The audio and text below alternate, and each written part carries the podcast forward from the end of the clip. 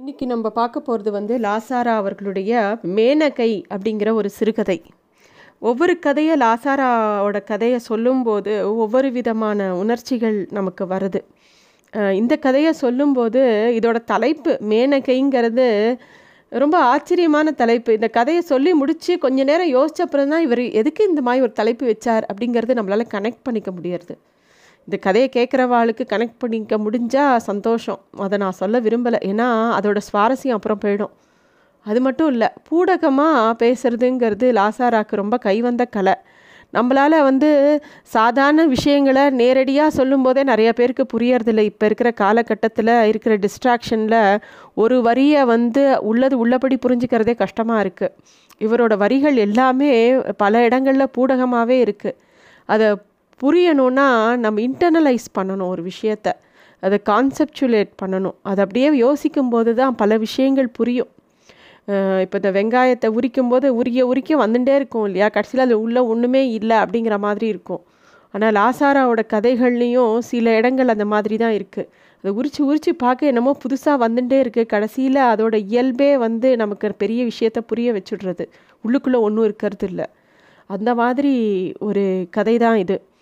இது வந்து அவர் தன்னை பற்றியே எழுதின கதையா அப்படின்னா அதில் ஒரு பகுதி ஆமாம், ஒரு பகுதி இல்லைன்னு தான் நான் சொல்லுவேன். இந்த கதையில் லாசாரா அவர்கள் ஒரு அம்பாள் உபாசகர். அவர் வந்து நவராத்திரி சமயம் 9 நாட்களும் மௌன விரதம் இருப்பாராம். ஒரு சம்சாரி, ஒரு குடும்பஸ்தர் ஒரு மௌன விரதம் இருக்கிறதுங்கிறது எவ்வளோ பெரிய கஷ்டம், அது ரொம்ப அழகாக சொல்லியிருக்காரு இந்த கதையில்.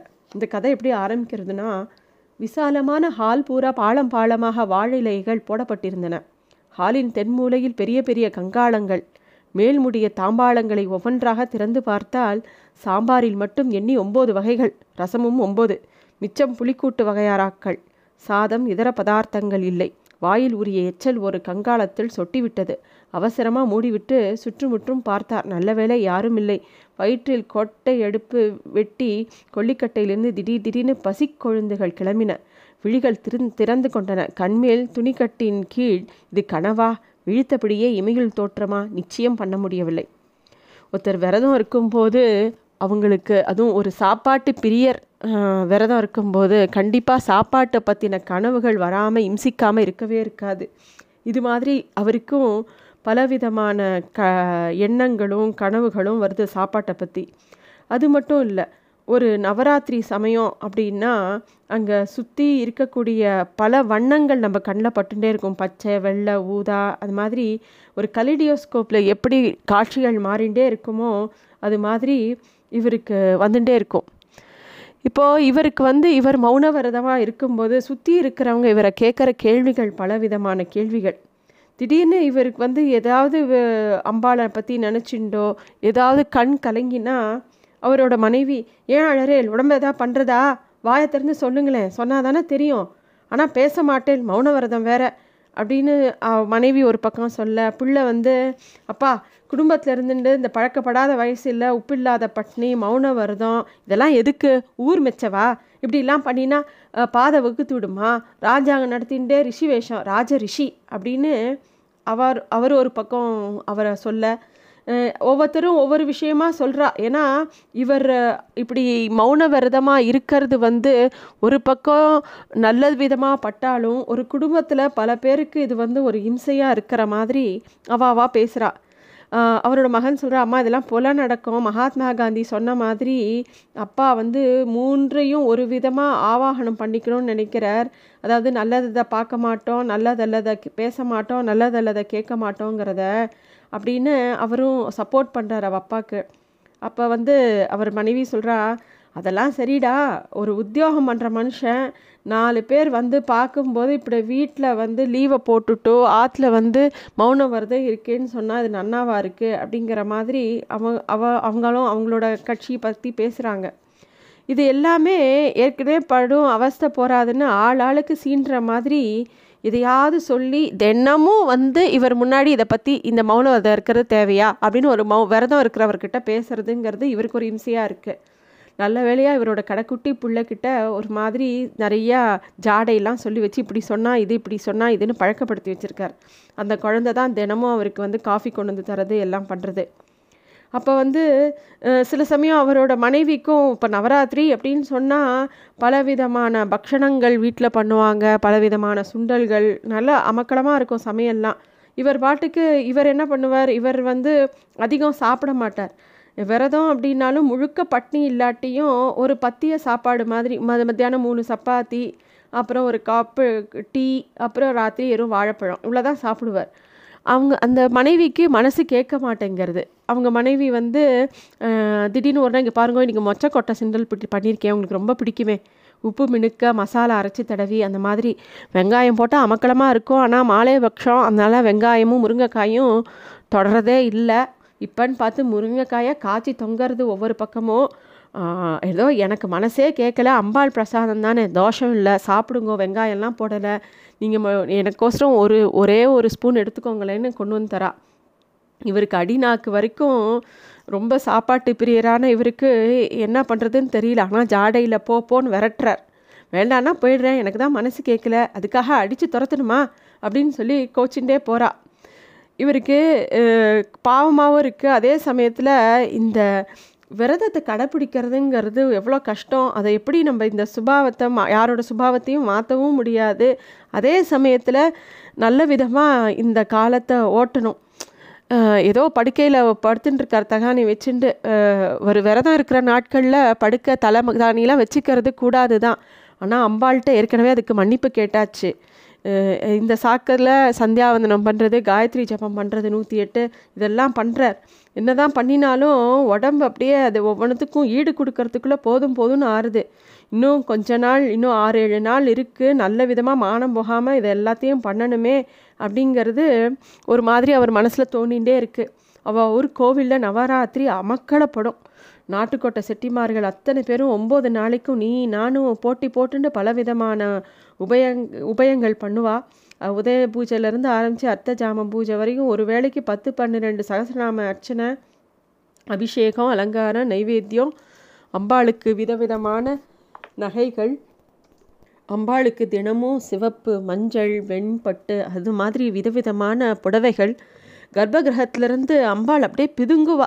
அந்த மூக்குத்தியும் மணிக்கிரீடமும் தாடகமும் திண்டுமாலையும் ஏதோ எதிர்த்தாப்பிலேயே அம்பாள் நிற்கிற மாதிரி இருக்கும். அந்த சிவராஜ குருக்களோட ஸ்ரத்தை அவ்வளோ, அவருக்கு மறுபேரே ஸ்ரத்தனே வைக்கலாம், அந்த அளவுக்கு அவர் பண்ணுற அலங்காரம் அம்பாளுக்கு அவ்வளோ அழகாக இருக்கும். அம்பாளுக்கு அவர் கட்டி விடுற கொசுவத்தை பார்க்கும்போது பெண்களுக்கே வெட்கம் வருமா, அவ்வளோ அழகாக கட்டி விட்டுருப்பார். அவர் ஒரு பக்கம் அப்படி அலங்காரம் பண்ண, ஒரு பக்கம் அவரோட தம்பி கம்பீர சாரீரத்தில் அபிராமி அந்தாதியை எடுத்துக்கும் போதே அப்படியே நம்ம கால் அப்படியே வழண்டு போயிடும். பெருமாள் அப்படியே முன்னாடி அம்பாள் நிற்கிறது நம்ம கண்ணு முன்னாடி தெரியும். அம்மா உன்னை இந்த மாதிரி தரிசனம் காண எத்தனை பட்டினி இருந்தாலும் தகும் அப்படின்னு இவர் யோசிக்கிறார். இந்த உயிரை உயிரே போயிட்டாதான் என்ன, போகிற வயசு தானே, இப்படி என்ன எனக்கு உன்னோட அருள் வேணுமே அப்படிங்கிற மாதிரி அவரோட மனசில் பலவிதமான எண்ணங்கள் வந்துட்டே இருக்குது. அப்படியே கண்ணை அப்படியே கட்டுப்பட்டால் மட்டும் முழு இருட்டுக்கு எல்லாருக்கும் கிடைக்கிறது இல்லை. கலியுகத்தில் முழு ஆர்வத்தோட 3 நாள் தேடினா போதும், பகவான் கண்டிப்பாக தரிசனம் தருவார்னு பரமஹம்சர் சொல்லியிருக்கார். இன்னொரு பக்கம் ரமண மகரிஷி நான் யார் அப்படிங்கிற கேள்வி கிடைச்சவொடனே விடிவு கண்டுட்டாய் அப்படின்னு சொல்கிறார். இதெல்லாம் மகான்கள், அவளுக்கு சாத்தியமாகும், நமக்கு சாத்தியமாகுமா, இந்த மாதிரி பலவிதமான எண்ணங்கள் அவர் மனசில் ஓடின்ட்டுருக்கு. ஒரு நாள் அரை மயக்கம். அப்போ யாரோ மாடிக்கு வர சத்தம் கேட்கறது. ஏற்கனவே இவர் விரதம், வீட்டுக்குள்ளே இருந்தால் பல பேர் வருவா போவா எல்லாரும் கேட்பான்னு மாடி அறையில் தனியாக இருக்கார். அப்போ இவர் பிள்ளை தான் வரா, நான் தான்ப்பா, கங்க்ராச்சுலேஷன்ஸ் கிட்டி, நாளைக்கு சரஸ்வதி பூஜையும் வந்தாச்சு, விஜயதசமி அன்னைக்கு grand mouth opening to speech ceremony ஆக்கும் அப்படின்னு கிண்டல் பண்ணுறார். ஏதோ அப்படியே பேசிகிட்டே இருந்துட்டு, அப்பா உங்ககிட்ட ஒரு முக்கியமான விஷயம் சொல்ல போகிறேன், நான் ஒரு சின்ன தப்பு பண்ணிட்டேன் அப்படிங்கிறான். என்னன்னு இவருக்கு புரியல. அப்பா உங்கள் செக்கு 200க்கு என் கணக்கில் கட்டின்னு இருக்கேன், உங்கள் கையெழுத்தை நானே போட்டுட்டேன்ப்பா அப்படின்னோடனே இவருக்கு அப்படியே மனசே தடுமாறுறது. என்னடா இவன் இவ்வளோ பெரிய தப்பு பண்ணிட்டு இப்படி சாதாரணமாக சொல்கிறானேன்னு இவருக்கு படபடன்னு வருது. நான் நேர்லேயே உங்ககிட்ட கேட்டிருக்கலாம்ப்பா, ஆனால் எனக்கு தில் இல்லை, நான் பண்ணினது சரின்னு நான் சொல்லலை, ஆனால் நீங்கள் தான் கவர் பண்ணணும், நீங்கள் தான் என்னை காப்பாற்றணும் அப்படின்னு சொல்லிட்டு படபடன்னு இறங்கி கீழே போயிட்டான். இவ்வளோ பெரிய முக்கியமான விஷயத்தை ரொம்ப சாதாரணமாக இவன் சொல்லிட்டு போயிட்டானேன்னு இவருக்கு மனம் சஞ்சலப்படுறது. ஆனால் மௌன விரதம் எதுவும் பேச முடியல. கீழே அன்னைக்கு தான் விஜயதசமி கடைசி நாள் வந்துடுத்து கீழே அப்படியே திமிலோகப்படுறது. கோமதி மாமி வந்து சுண்டல் வழங்குற நாள் அன்றைக்கி தான். ஒரு பக்கம் கேசட்டில் லலிதா சஹஸ்ரநாமம் அலறின்னு இருக்கு, பாடுறவா வந்துன்னு போயின்னு இருக்கா, ஒவ்வொருத்தராக பாடின்னு போயின்னு இருக்கா. அடுத்த நவராத்திரிக்கு இங்கே இருப்போமான்னு தெரியல, ஏதோ கிராமத்தில் இருக்க போகிறோமா இல்லை இங்கே தான் இருக்க போகிறோமான்னு பலவிதமான எண்ணங்கள் ஓடின்னு இருக்கு. ஏன்னா இவர் ரிட்டையர் ஆகிற சமயம் வந்தாச்சு. அப்போ வந்து யாரும் மாடி ஏறி வர பேச்சு சத்தம் கேட்கறது. இவாளுக்கெலாம் இப்போ என்ன வேலை இங்கே அப்படின்னு இவருக்கு ஒரே அலுப்பாக வருது. இருட்டாக இருக்குது, டக்குன்னு லைட்டு போடுறா. லைட்டை போட்டவுடனே இவருக்கு கண்ணு பழக கொஞ்சம் நேரம் ஆறுது. உடனே இவரோட மனைவி சொல்கிறா, இவா என் ஸ்நேகிதி, நீங்கள் இந்த மாதிரி உபவாசம் இருக்கேன்னு சொன்னோடனே உங்கள் பார்க்கணுன்னு ஆசைப்பட்டா, இவா பொண்ணு வந்து வெளிநாட்டில் இருக்கா அமெரிக்காவில் அப்படின்னு சொல்லி இன்ட்ரடியூஸ் பண்ணுறா. அவளும் hello, how do you do, how do you feel, நீங்கள் சாப்பிடாமல் இருக்கிறதுக்கு கூட பரவாயில்ல, ஆனால் நீங்கள் எப்படி 9 நாள் பேசாமல் இருக்கீள், how can you manage this அப்படின்னு சொல்லி அந்த பொண்ணு ரொம்ப ஆச்சரியமாக பார்க்கறது. எங்களுக்கெலாம் ஒரு 10 நிமிஷம் பேசாட்டா பயமாக இருக்கும், ஸ்ட்ரோக் ஏதோ ஆச்சோன்னு அப்படின்னு சொல்லி அவள் பாட்டுக்கு பேசிகிட்டே போகிறா. இவரோட மனைவி சிரிக்கிறா. அம்மா இவருக்கு 60 நடக்கிறது, இன்னும் 3 மாதத்தில் ரிட்டையர் ஆக போகிறார் அப்படின்னோடனே அவள் சொல்கிறா, எங்கள் நாட்டில் வந்து 60ங்கிறது ஒரு பெரிய வயசே கிடையாது, அப்படி இப்படின்னு நீங்கள் எவ்வளோ ஹேண்ட்ஸமாக இருக்கேள், எவ்வளோ பார்க்க நன்னா இருக்கேள் அப்படி இப்படின்னு அந்த பொண்ணு பாட்டுக்கு பேசுகிறா. அவரோட அந்த மாமி வந்து, வாசந்தி வா நம்ம போகலாம், மாமாவை இன்னும் டிஸ்டர்ப் பண்ணக்கூடாது, வா போகலாம் அப்படின்னு கூட்டின்னு போய்ட்றா. அவள் இறங்கி போன உடனே கோமதி அதாவது இவரோட மனைவிக்கு ரொம்ப பரம திருப்தியாக இருக்குது. கீழே இறங்கி போகிறார்கள். கோமதிக்கு பரம திருப்தி, என்னை குரங்காட்டி காட்டியாச்சு, கதவை சரியாக மூடிக்கொண்டு போக மாட்டாள், மறதி கரசி, விளக்கை அணைத்ததே பெருசு, ஆனால் இப்போது கண்கட்டுக்குள் இமையுள் இருளில் மை கூடியிருக்கிறது, இது சுகம்தான், கர்ப்ப இருளை சிசுதான் அறியும், ஆனால் அது சொல்ல முடியுமோ, புத்ராவில் ஒரு அத்தியாயம், கர்ப்பத்துள் இருந்தே குழந்தை பேசுகிற மாதிரி, குழந்தைக்காகவா பேசுகிறது, நூற்றுக்கிழவனா மாதிரினா பேசுகிறது, கற்பனையாக கண்டா கூட கொள்ள முடியுமா, அப்படியல்ல என்று சொல்ல முடியுமா, ஜீவனின் வேட்கையை கர்ப்பத்துக்குள் மீள்வதுதான், அந்த வேட்கை நாளடைவான விளைவுதான் சாவு என்ற ஒரு கட்சி, இந்த இருள், அந்த இருளில் ஒரு பங்கு மேலும் இருக்குமெனில் யமன் தர்மராஜன் தான். இப்படிலாம் அவர் யோசிச்சுட்டே இருக்கார். அவர் தலைமையில் யாரோ ஒரு அசுரப்பிடி பிடிச்சி இருக்கப்பட்டி அப்படியே அவரை ஆலிங்கனம் பண்ணி அவரை மூச்சு திணற அடிக்கிற மாதிரி, அவர் எலும்பு அப்படியே உருக்கிற மாதிரி அவருக்கு ஏதோ ஒரு பிரம்மை ஏற்படுறது. தடக்குன்னு அவர் அதிலிருந்து தன்னை மீட்டுண்டு வெளியில் இறங்கி வேகமாக கீழே இறங்கி வரார். அப்படியே கண்ணை திறந்து பார்க்குறார். கூடத்து வெளிச்சம் அப்படியே அவர் கண்ணை அப்படியே மின்னலாக பறிக்கிறது. வேகமாக சமையலறைக்குள்ளே ஓடுறார். ஓடி அங்கேருந்து வெளிப்பட்டும் போது அவர் கையில் ஒரு பெரிய உப்பு ஜாடி. என்னண்ணா ஆச்சு அப்படின்னு கூடத்துலேருந்து பிரிந்து கோமதி அவரை நோக்கி ஓடி வந்தாள். அவள் விழிகள் திகழில் சுழன்றன. திருப்தி தானே அப்படின்னு அள்ளி அள்ளி வாயில் போட்டு கொண்டார். எல்லாரும் வாயடைந்து நின்றனர். காதில் பஞ்சு, எண்ணெய் காணாத பரட்டை வரட்டு மயிர், தாடி மீசை, கழுத்தில் மாலை தொங்கிய அந்த கண் மட்டும் துணியும், இழைத்து போன அந்த உடல், பஞ்சடைந்த கண்களில் தனி வெறி, பைத்தியம் போல் அவரை பார்க்க பயமாயிருந்தது.